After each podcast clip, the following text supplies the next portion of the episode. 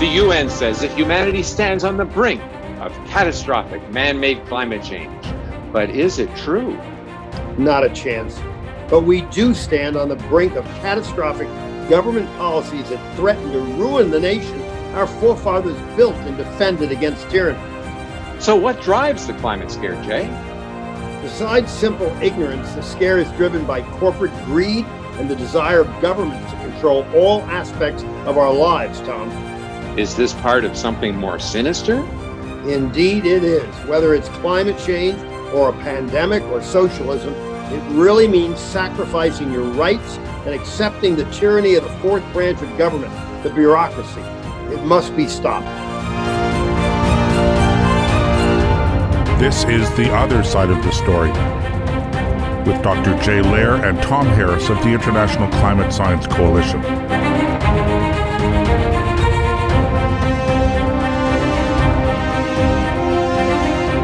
Jay and I have two guests today engineer Ron Stein and independent public policy consultant Todd Royal. Todd and Ron are the authors of Clean Energy Exploitation, helping citizens understand the environmental and humanity abuses that support clean energy. The book we boosted in our America Out Loud article this past week. Ron is a licensed professional engineer and founder and ambassador for energy and infrastructure of the California based PTS Advance. He holds a Bachelor of Science in Electrical Engineering from California State University, Northridge. Ron's first career was in project management and engineering roles with major international engineering firms, Fluor and Bechtel. Ron works now to increase energy and infrastructure education and literacy in the wider public sphere. He is an internationally published columnist and energy expert who writes frequently about all aspects of energy and economics. Our other guest, Todd Royal, is an independent strategic consultant, researcher, and author on energy matters. He focuses on geopolitical implications of energy. His scholarly works are on energy, geopolitics, national security, and foreign policy. Todd began his career in the energy sector after having his master's thesis published in the US Library of Congress in 2015. Together with Ron, he has published hundreds of articles to educate citizens, private industry, and government leaders about energy. Todd and Ron are also the authors of the five star rated book, Energy Made Easy Helping Citizens Become Energy Literate in 2019 and also another book called Just Green Energy in 2020, helping citizens understand a world without fossil fuels. And I actually just bought the first of those two books, Energy Made Easy, last night. All their books and more are linked to Amazon on their website at www.energyliteracy.net. We'll include the links to all of their books under the audio when this interview goes to podcast on the America Out Loud site this coming Monday. So welcome to the show, Ron and Todd. Thank glad you. to be aboard. Yeah, glad to be here. Thanks, you guys. Ron and Todd, I got to jump in here and give an amazing unpaid commercial for the most important book involving the climate change fraud that has been written in recent years. Its title is Clean Energy Exploitation. Now, Ron and Todd, I have published at least 20 book reviews in the last 20 years on the climate change fraud. Many scientists have addressed it and have written great uh, books about it. But your book now is uh, the most important book for this time, in that we have an administration that is promoting the fraud as never before. And they're promoting it on the back of so called clean energy, which is put forth as wind and solar energy. And uh, it's anything but clean, it's anything but good for the environment. And of course, it cannot ever support the economy of this country or the rest of the world. It really is intended to enslave the entire world's population, requiring the rationing of energy. But the real untold story is how unclean it is, how it works on the backs of essentially slave labor, child labor, and is destructive to the environment. I've only had this book for two days and I cannot put it down. It is astounding. And it is going to be the source of a great deal of writing that I will do in the coming uh, weeks and, and months. And the interesting thing about it is its cover uh, shows a soldier with a machine gun looking down into a mining pit of slave labor. First question is how you decided uh, to use that amazing photograph to put on the cover of your book. The subtitle is really tells it all, helping citizens understand the environment and humanity abuses that support clean energy. The photo says it all, and the photo illustrates how many Africans, Asians, and South American children are being enslaved and dying in mines and factories to extract and process the rare earth and exotic minerals required for solar panels, wind turbines, EV batteries, and utility storage systems. You know, we call these blood minerals, similar to blood diamonds. The same less developed countries that are mining for these materials are in countries with virtually non-existent environmental regulations. You know, so the wealthy nations can decarbonize and move to an all-electric society. This lack of oversight inflicts humanity atrocities and environmental degradation to the local landscapes in those foreign countries beyond comprehension. And we're not paying any attention to it. Yeah, well, this is really the untold uh, story. And it's why I now consider this easily the most important book uh, that any of our listeners could ever purchase and read to really understand how horrible uh, what our current administration in the United States is doing, and really all over the world everybody really needs to obtain this book.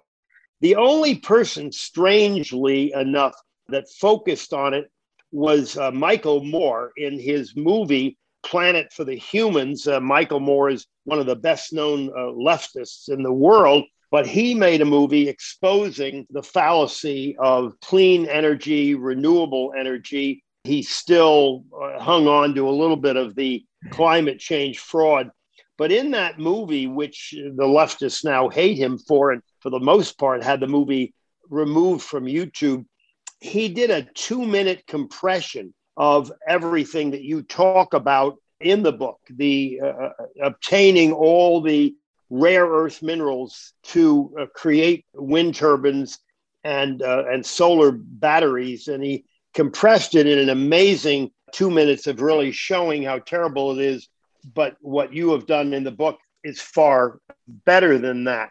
Yeah, exactly. Todd, you can address the $60 billion climate change plan for a city of a million, if you can believe that.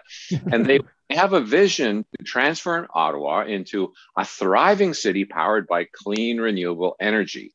So, to do this, they want to have 36 square kilometers of solar panels and, mm-hmm. believe it or not, 710 large scale turbines. can you tell the city is this really clean, renewable energy? Not at all. Uh, and I even want to just briefly say about the cover because Ron and I, when we chose that cover, we even asked ourselves, are we being bombastic here? And then if you see the book, it's it's highly sourced, and we we looked up the photo, and it's like, no, this is true. Uh, if I remember correctly, it's a soldier in the Congo pointing a weapon at small uh, African children to make them mine in conditions that none of us would even want to go camping in. The way we like to say it is we're agnostic. We want the facts, and the facts say that under, ter- under current technological constraints, meaning a wind turbine produces about 25 to at best 50% of what it says it will. A solar panel produces about 25% of what it says it will. Harvard Harvard Business School just did a big study on them that showed that they they degrade at 13 times faster than they ever thought. So now solar panels, that supposedly you can get up upwards of 10 to 15 years of top use. You're getting maybe two years, five years, seven years at most. So the city of Ottawa is actually going to be taking taking billions of taxpayer dollars. You're going to be working towards enslaving African children, indigenous peoples in South America for lithium, slave labor in China. And when we say these things, and we say it in the book, Ron and I sometimes would have phone calls and I'd go, Ron, do you think, are, are we being crazy here? Is this, we've sourced this, right? And Ron would call me and I'd call him and I have this report. Would you read this to make sure I read this right? And when you look around, you look, I'd look at the city of Ottawa and I'd go, please, the best thing you can do is to go build a coal-fired power plant from workers in West Virginia or go use your your oil sands because that way there's environmental controls, there's labor controls. You're about to bring in rare earths and exotic minerals from places that, as we said in the book, have hardly, basically, no environmental controls, no labor controls. And in many ways, you're enslaving children and people the way sex trafficking enslaves and destroys people's lives. That's exactly what you're doing when you're taking these at such large scale quantities. And now we certainly know that the persecuted Uyghur Muslims in um, in China right now are basically the ones who are building all the solar panels for Europe, which likely means they end up in Canada and also in the United States. So I would beg the city of Ottawa to reconsider what they're doing. Everybody is mesmerized by renewable energy. I've started changing that word renewable. It's breezes and sunshine. They're betting on the weather because this renewable energy is if the breezes are blowing and the sun is shining, you have a chance for electricity. And at best, it's going to be intermittent electricity because you can't depend on the weather. Well, I want to add two things uh, to this before Tom asks the next question. A few years ago, uh, I published an editorial in the Wall Street Journal and it's hard to get into the Wall Street Journal, but uh, mm-hmm. I know that they accepted my op ed because of something clever but accurate I said. I said that in uh, not too many years, when all the wind turbines in the United States uh, are no longer operating and there is no money available to dismantle them, the United States would become one big sculpture garden and uh, that is big time uh, what would happen in Ottawa uh, if they were able to move forward with their insane uh, plan of spending $60 billion over, over 10 years. It isn't going to happen, but it is insane. But the other thing I want to point out is they will essentially get no dependable energy uh, in the Ottawa city from wind and solar because of what Ron just said. It's uh, totally unreliable. It's uh, you're dependent on the weather when the sun is shining and the wind is blowing. So whatever energy they feel they need to depend on in the city, it has to be backed up 100% with reliable coal energy or natural gas energy ready to put on their grid in a matter of seconds. Mm-hmm. So all they're doing is dramatically increasing the cost of uh, their energy. And on top of whatever they spend on wind and solar, they're going to have to spend more on uh, backup energy when the wind isn't blowing and the sun isn't shining. It is sheer insanity, but there is one kind of good thing about it. I'm working on a series of articles about how insane all of Canada is trying to get to net zero and have no carbon dioxide emissions in the coming years. It's all crazy, but looking at Canada as an example of the worst possible things you can do might save other countries from doing just as bad. Mm-hmm. Yeah, good point. I right. just asked Todd to expand a little bit on the business of whether or not these are clean energy sources. Can you talk, Todd, a little bit about what are the rare earths and what are the transition minerals that are needed to make, say, wind and solar power and where it comes from? Well, the main ones really are lithium, cobalt, nickel. And where you see the lithium in particular, where you see this coming from is China, the South American uh, lithium triangle. Cobalt, in particular, over 60% of it comes from the Congo, which is essentially the UN describes it. It's a failed state failed country within the African continent. Nickel, a large source of it comes from Russia. So obviously, we know that means it goes directly to Vladimir Putin and his armies.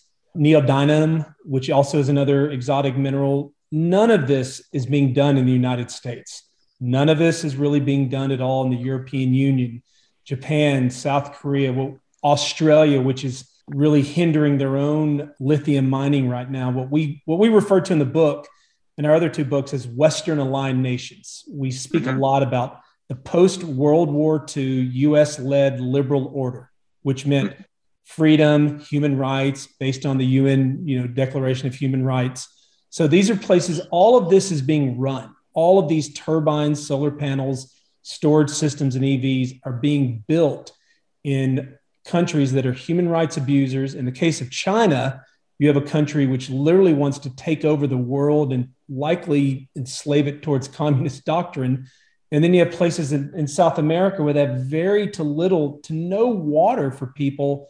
And lithium requires an amount of water that's almost hard to comprehend during the mining and brining process. So that's just an example, but there are, you know, anywhere between 28 to 36 of these metals and minerals. And you also have copper. Uh, the largest copper producer in the world is Chile, which, yes, is trying to be democratic. But I think anybody who understands the history of South America knows that's been a very difficult form of government for them to embrace. Mm-hmm. Just drilling a little bit further down. So I understand that it's rare earths that are needed in the supermagnets at the top of these large industrial wind turbines. Mm-hmm. Is that correct? And, and where do the rare earths come from generally? And under what conditions are they mined? Before I answer that, you really have to back up and take a look. You know, the, you know, Biden is, is pushing for us to go green, go green, everything green. And but the most important fact about today's environmental movement and the clean energy exploitations the book explores is that the United States of America, the largest economy in the history of mankind, is representing only 4% of the world's population. You know, 330 million versus almost 8 billion. And we could literally shut down and cease to exist. And the opposite of what you've been told and believe will take place. Simply put, in the United States, every person, animal, anything that causes emissions to harmfully rise could vanish off the face of the earth or even die off and global emissions will explode in the coming years and decades ahead over the population and economic growth of China, India, and Africa. China, India, Indonesia, Japan, and Vietnam, they're building more than 600 new coal fired power plants. African countries are planning on building more than 1,200 new coal and gas fired power plants. And the, the exotic minerals and metals, lithium and cobalt, let's talk lithium. There's not enough lithium in the world to build as many batteries as they want to build. You know, mm-hmm. the Tesla has has a 1,000 pound battery. Ford 150, greatest selling truck around, came out with an EV version. Their battery is 1,800 pounds. Mm-hmm. Hummer, Hummer, the macho Hummer has an EV version. Yeah. Their battery is 5,600 pounds, 10,000 pound vehicle. Yeah, Ottawa just announced they're going to spend one billion on getting a few hundred electric buses, and you're saying the lithium in those batteries, it's coming from pretty, uh, un, well, as you say, failed states. Yeah, you're you're looking at that lithium mainly coming from China. You're not looking at it coming from Australia. So essentially, again, when you buy nickel, you're you're putting that money into Vladimir Putin's pockets, who we know he only raises larger armies to go invade countries so he can feel he has his his buffer about being invaded again. And then the mm-hmm. same thing with the Chinese. You're talking about they're going to be taking that, making their military larger.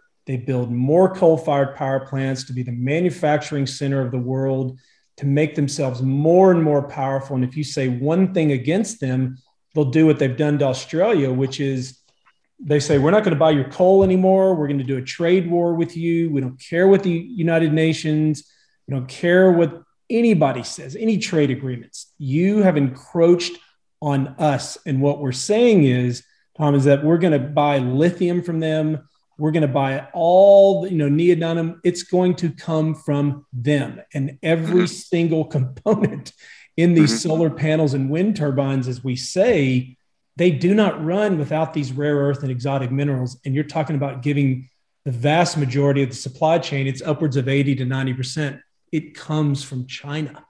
Mm-hmm. Sorry, Ron has written widely on electric vehicles, and I've just written a uh, a new article dealing with electric vehicles, and it may be an issue that you're probably aware of, Ron Todd, but perhaps not.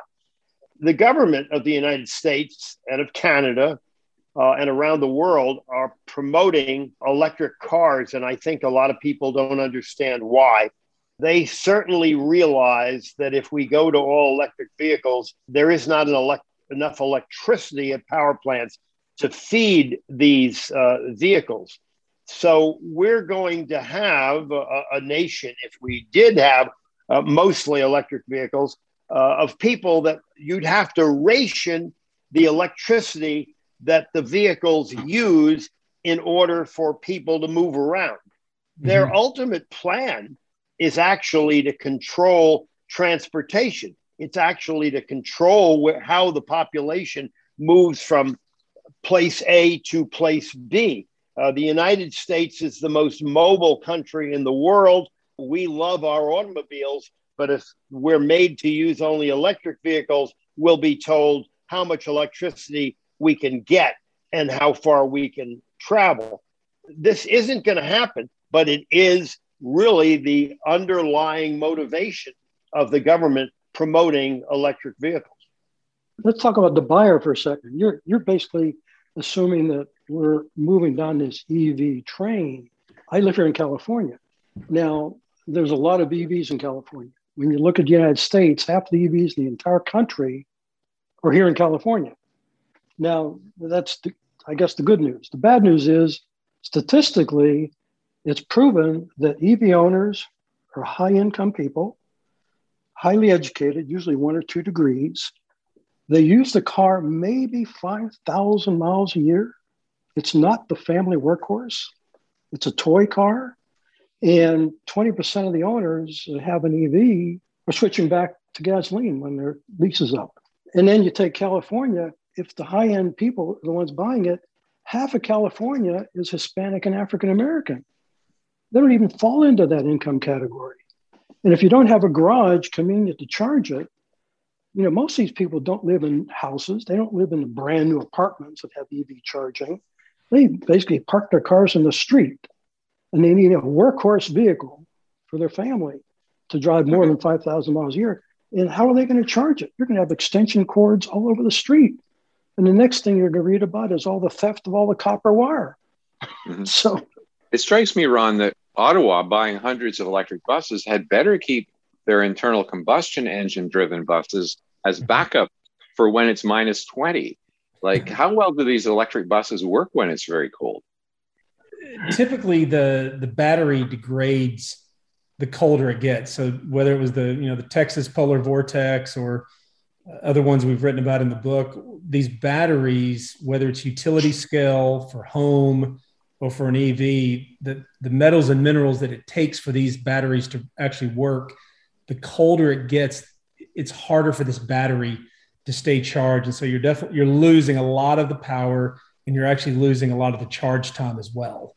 Mm-hmm. And as certainly as we just saw recently in Texas and as we're seeing in California now with a with a good heat wave, Jay, you said it best. You don't we there's nowhere in the world right now that has the grid to support wholesale electric vehicles and all of them being plugged in at the same time and, and, and totally converting your petrol or your gasoline stations over to whether it's hydrogen or certainly uh, an EV station.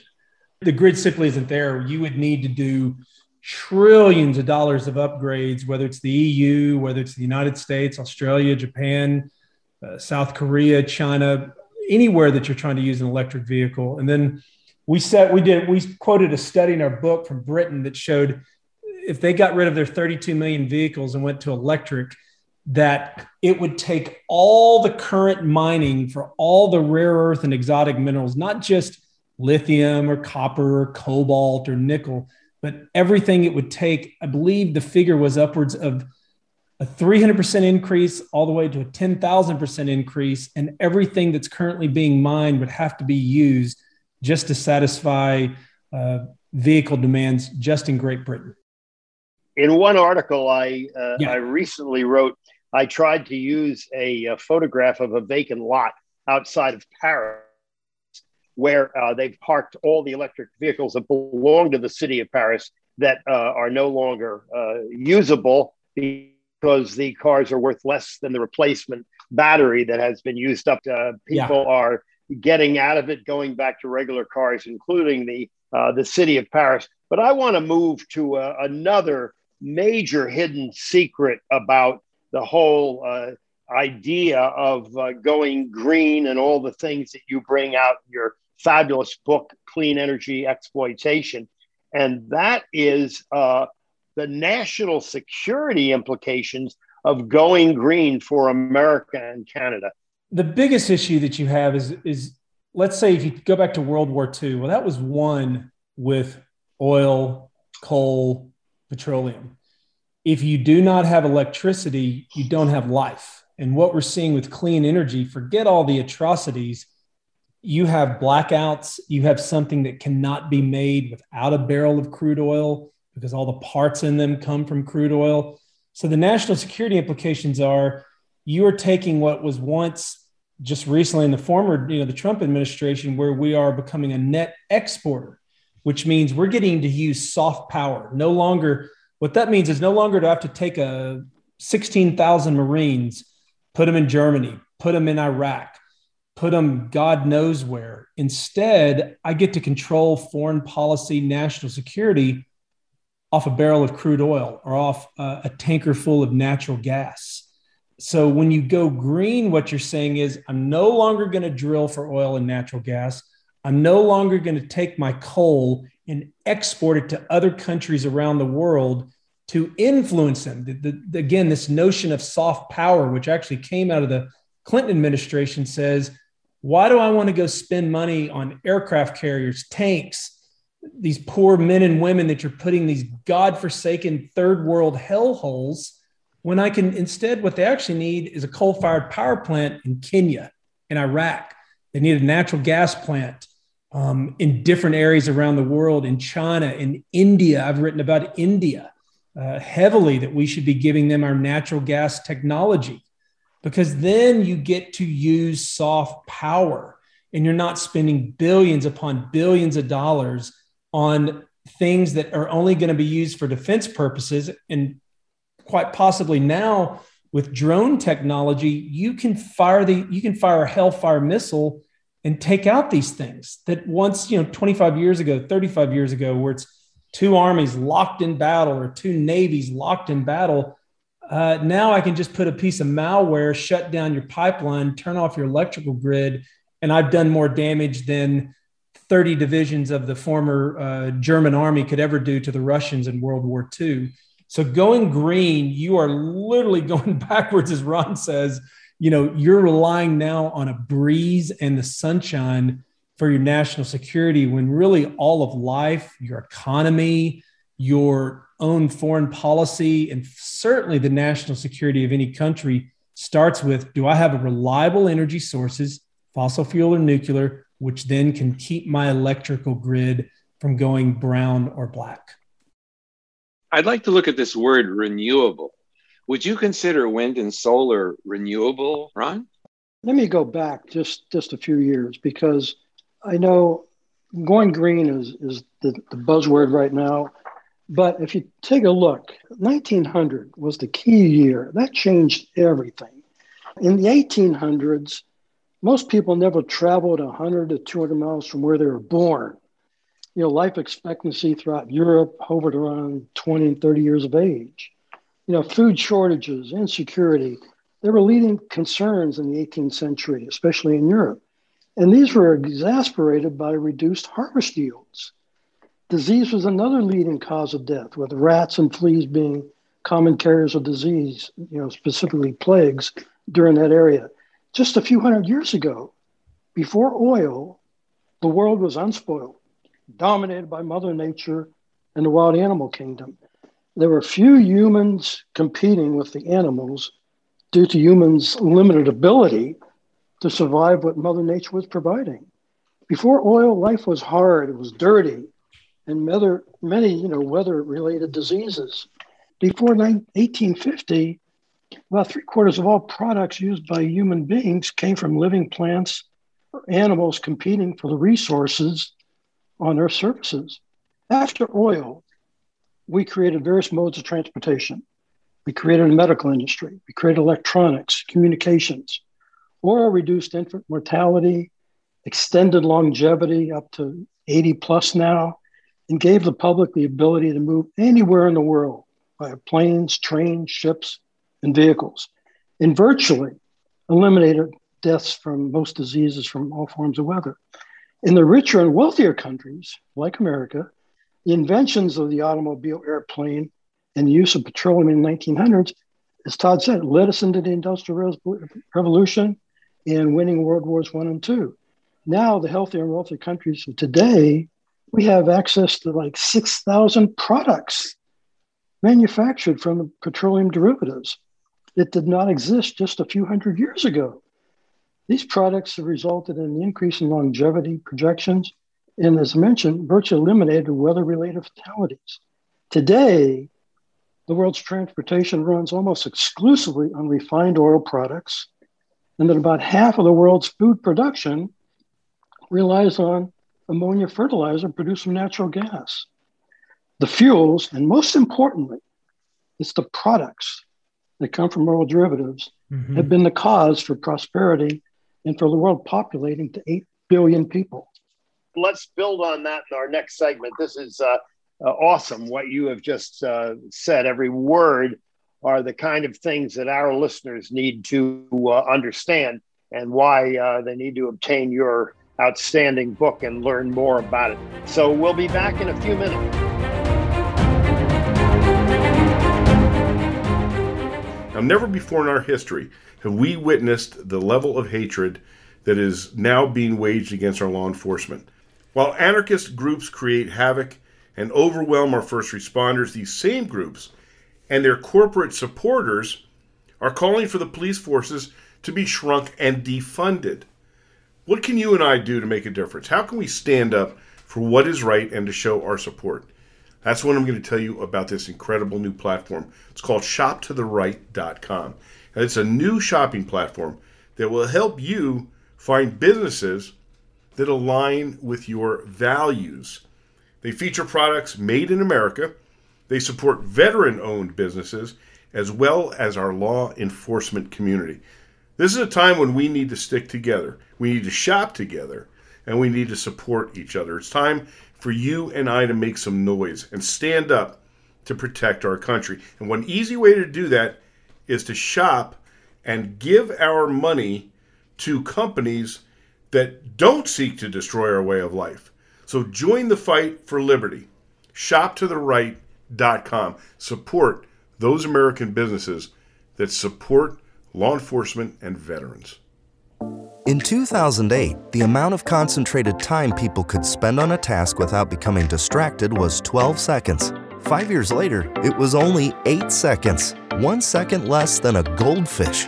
If you find yourself always distracted or having trouble recalling information, you're likely to fall behind in the demanding, fast paced 21st century. In other words, brain performance is more critical now than ever. Boost your brain power with Healthy Cells Focus Plus Recall science backed nootropics to sharpen focus, concentrate longer, enhance recall, improve mental speed, learn rapidly, and be more alert. It's a pill free brain supplement made with maximum absorption technology designed to feed our brains at the cellular level. Take it for a test drive. Go to healthycell.com and use code OUTLOUD for 20% off your first order of Focus Plus Recall. That's healthycell.com. Code OUTLOUD for 20% off.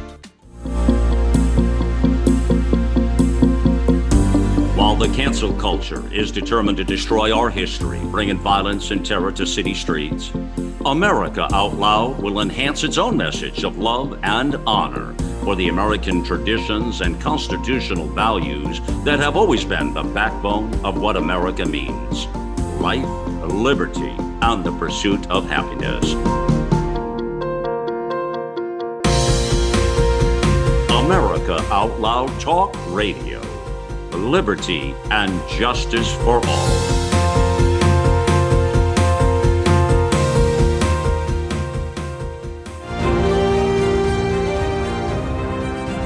Todd, we hear that Ottawa wants to have 310 megawatts of local energy storage in only eight and a half years and 612 megawatts by 2050, which they say would be 310 large shipping containers of lithium batteries. Is that realistic for a city of a million to be having that huge amount of battery storage? No, seeing that the cost. So first off, let's just let's just think about the cost. So the U.S. Energy Information Administration, which does fantastic work, has said for every about one megawatt of energy, it costs about over 1.5 million in a battery storage system.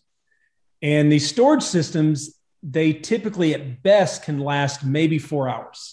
So just let's just say, hey, here's the facts alone. Now let's get to 310 storage containers. And you just sit here and you would say again to the city of Ottawa, ladies and gentlemen, you are now going to be the, the folks who have worked towards enslaving Black children in the Congo, slaving, enslaving Muslims in China.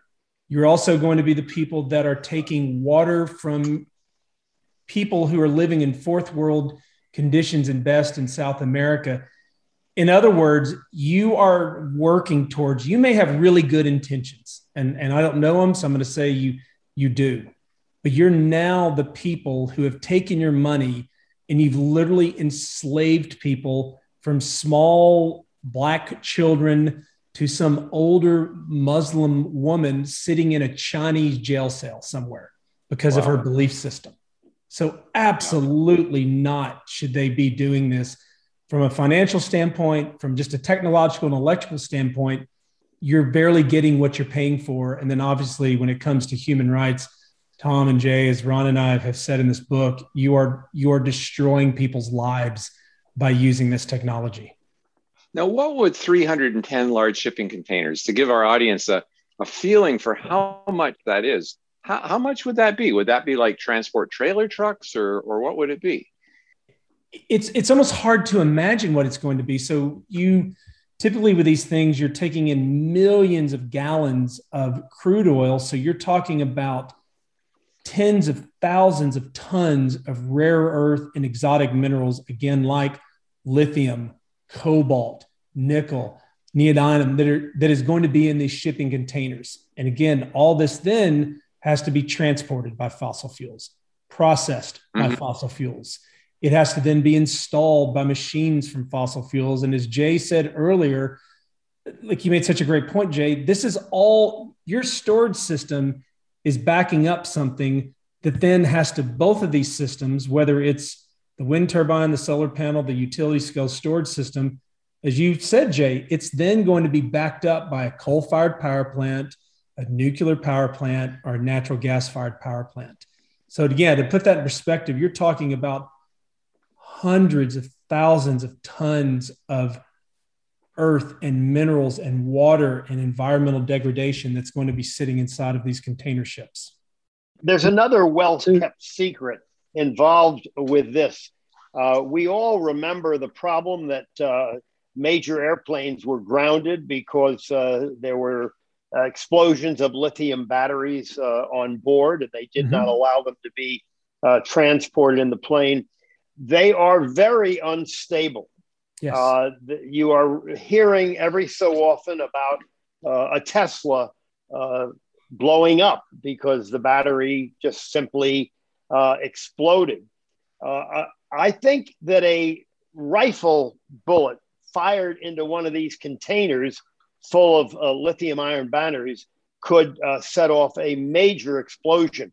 Las Vegas is trying uh, to build a, the, the largest uh, solar uh, battery combination for the city, uh, which I wrote about about a year ago. It's never going to happen.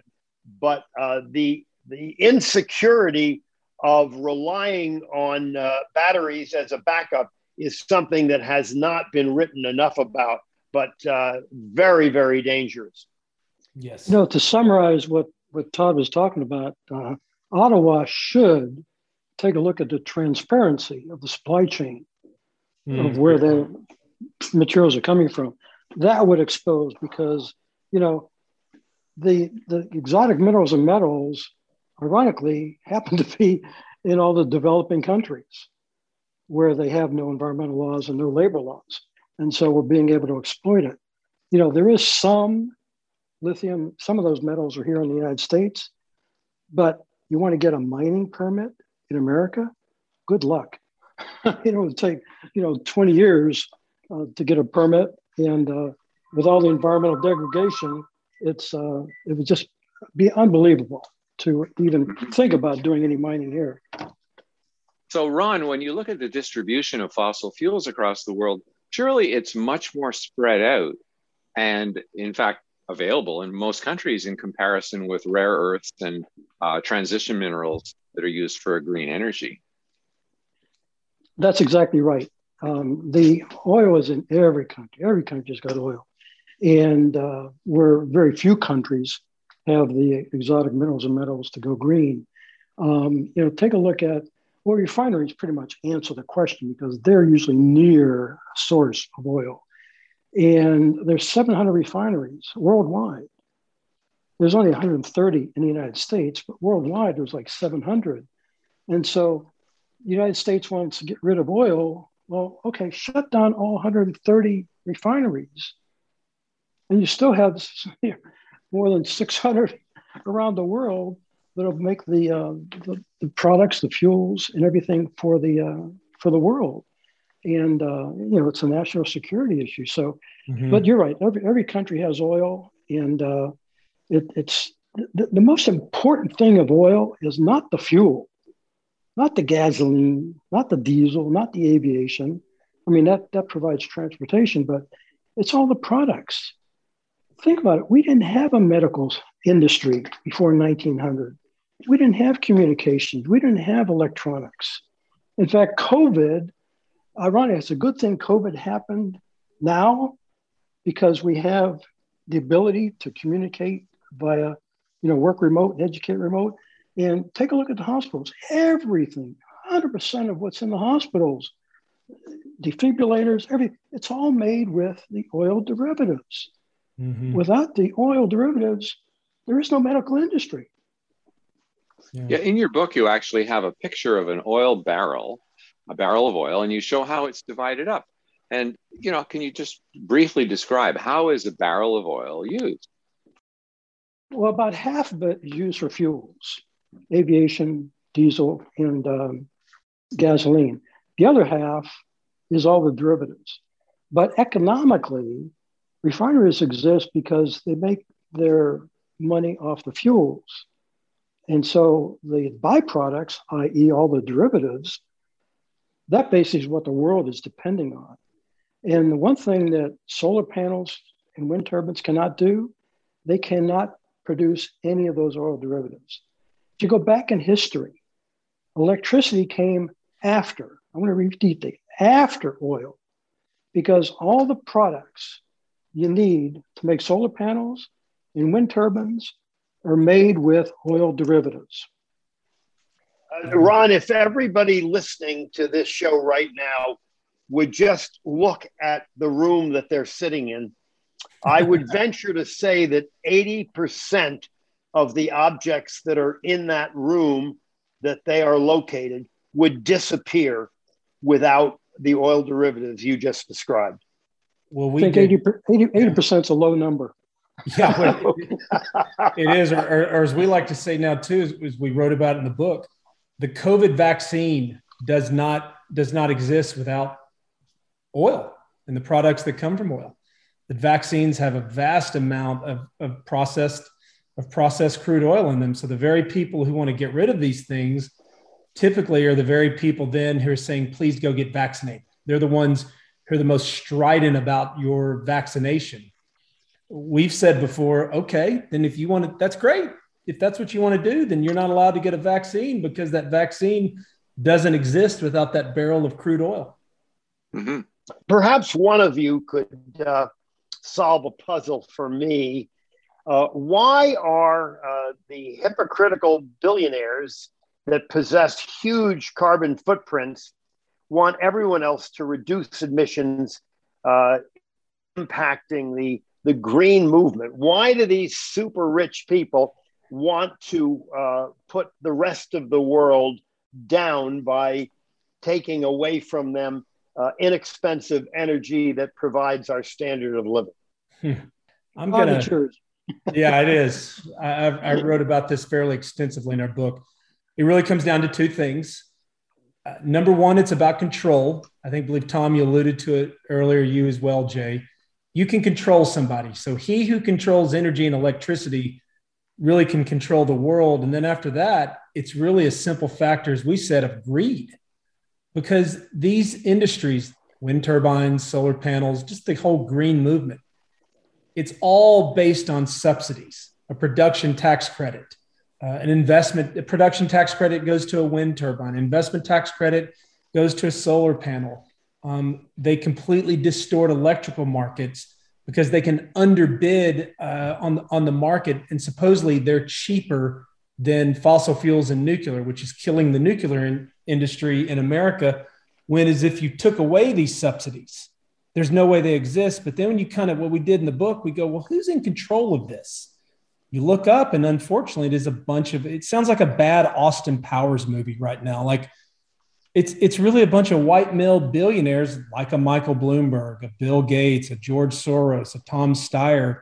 Even you know, then you get into environmentalists like Rachel Carson, Bill McKibben. Then you get into foundations such as the Ford Foundation, or ironically, the Rockefeller Foundation, which is all in on climate change, renewables, decarbonization, net zero, and then San Francisco based ones like the Tides Foundation, or even the folks who um, created Hewlett Packard. All of these guys, what they're getting is free taxpayer money. So, what we wrote about in the book is they they scare the heck out of everybody. Okay, Ron, Jay, Tom, you are warming the earth oh my gosh, we're all going to die. And the only way to solve it is by the companies we own, which is turbines, solar panels, storage systems, you know, and Elon Musk, who builds these storage systems all throughout Australia and other places. And you scare the hell out of somebody, well, you're also getting free taxpayer money as opposed to like what Ron has. Ron's got a company that's got to go compete in the marketplace I'm sure Ron would love if he just decided, oh, every person that you that you get, you know, put on a job site, Ron, we're going to give you a 30% tax credit. No, oh, by the way, your income tax bill is going to probably be anywhere between 30 to 60% less because we just believe in your industry so much. So that is what we're seeing why this is happening, which is control and subsidies, which no longer means they have to actually compete in a capitalistic market. They're just getting almost like a favored nation status, but it's at a company level, uh, an energy level, which we know is everything for these folks who own these firms and these foundations and environmentalists. The public is not going to put up with this very much longer, and that virtually all the rank and file citizens are beginning to recognize that this is sheer insanity mm-hmm. and that in the uh, election of November 2022, when we elect a new House of Representatives, uh, I think we'll see a beginning of uh, the control of the purse strings, which our House of Representatives has, uh, will begin uh, to uh, turn the tide. I'd like both of your opinions on this, and at the same time, letting our listeners know what they can do to stop the insanity that President Biden is so well behind in his first few months in office. Well, let me comment on what Todd was saying. Also, you know, Biden, all the billionaires, all the politicians and movie stars, they've got access to the microphone. And like I say, they can they can talk and the press will repeat everything they say. But if you take a step back, you know, the world is, is 8 billion people and 80%, that's a whopping almost six and a half billion people, they're living on less than $10 a day. Those are the people that are being exploited to produce the exotic minerals and metals so that the rich and wealthy countries can go green. To, you know, like I say, it's all transparency. There is no transparency. And I know here in California, you know, I think our governor fully believes we don't breathe anybody else's air except California's air. And, you know, if we get rid of, you know, a polluting facility, be it a refinery or some manufacturer, it's okay if it goes over to China. We don't breathe their air. And it's it's crazy. I mean, you got to have some logic in there. And I think exploiting, you know, these these developing countries is atrocious. Jay, a, uh, what what else you can really do is that it's really getting involved. I mean, typically you have to kind of look back. If we go with the United States, you have to go, okay, which party is typically believing in energy reliability, elect, uh, and electricity being delivered? It's typically Republicans. Um, you get a few Democrats, like a Senator Joe Manchin, who are thinking a little differently, a little more of that Truman Democrat, kind of that old school working fa- working man, working family Democrat.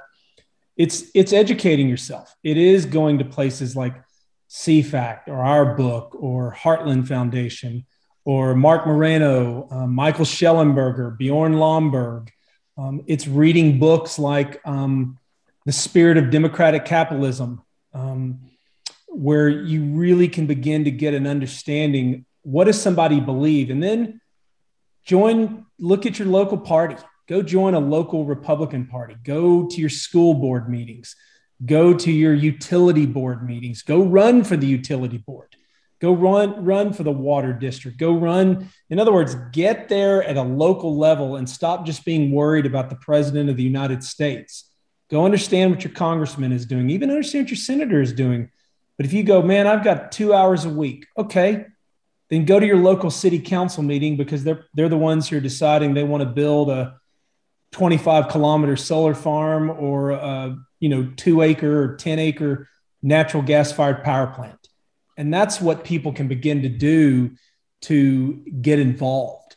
Um, they can begin to understand these things. And then when it comes to somebody like uh, joe biden or an aoc or a tom steyer the billionaire from california who invested in coal and now supposedly he's all in on you know global warming and renewables well go read about them go understand them they're the, the, the, the folks i've just mentioned along with our own books we can help break that down for you but i say give yourself even 30 minutes a week then go to a pta meeting because that way you're getting involved in the political process and you're not just sitting there watching MSNBC, CNN, Fox, or wherever, you know, reading the LA Times, uh, New York Times, Boston newspapers and getting upset. Now you're taking, you're finding your voice and you're being proactive.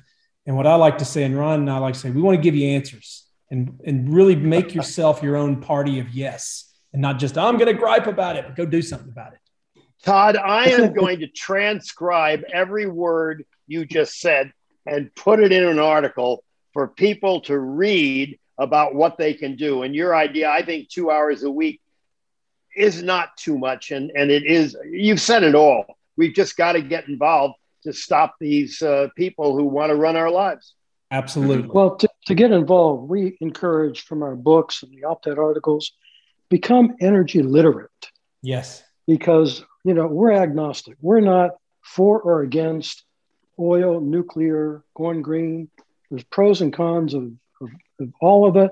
And just become energy literate. And when you read an article in the paper, know that there's there's other sides. There's unintended consequences of doing something.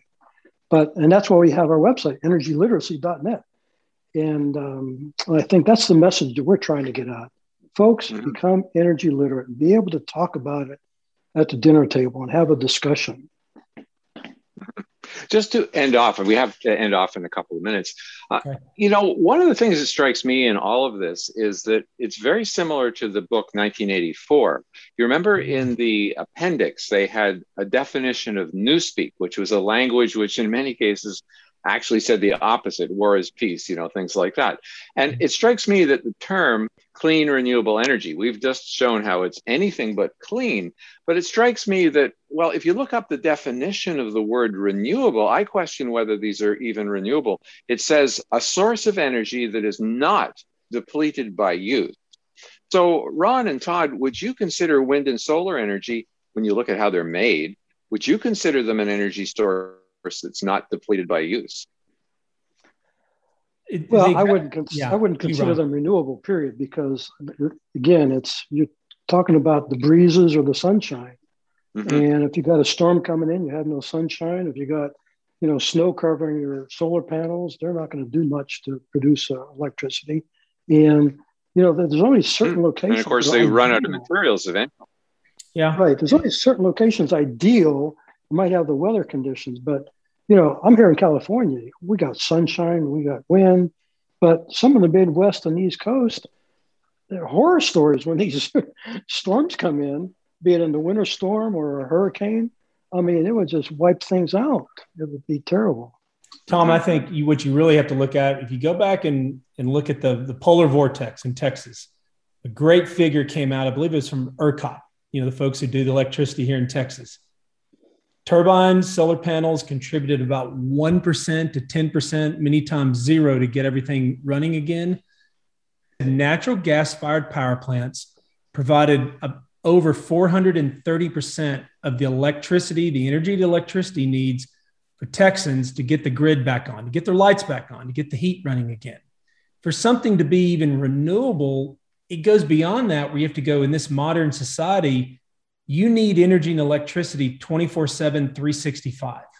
So the sunshine can't do it, the breeze can't do it.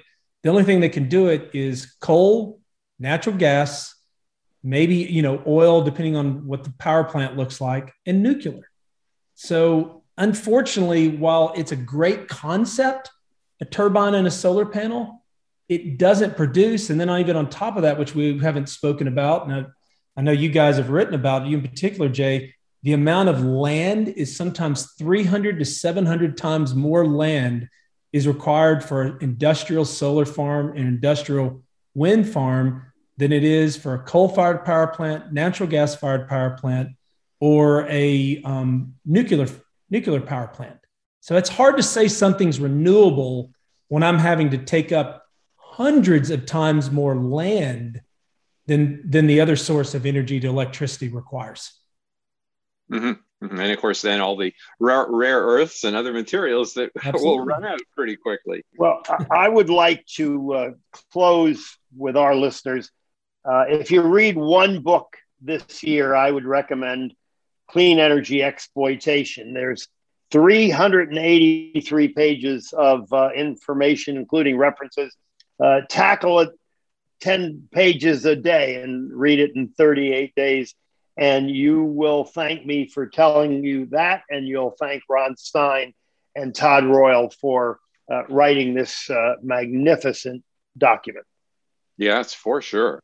So, Ron Stein and Todd Royal, it was really great having you both on the other side of the story with Dr. J and myself.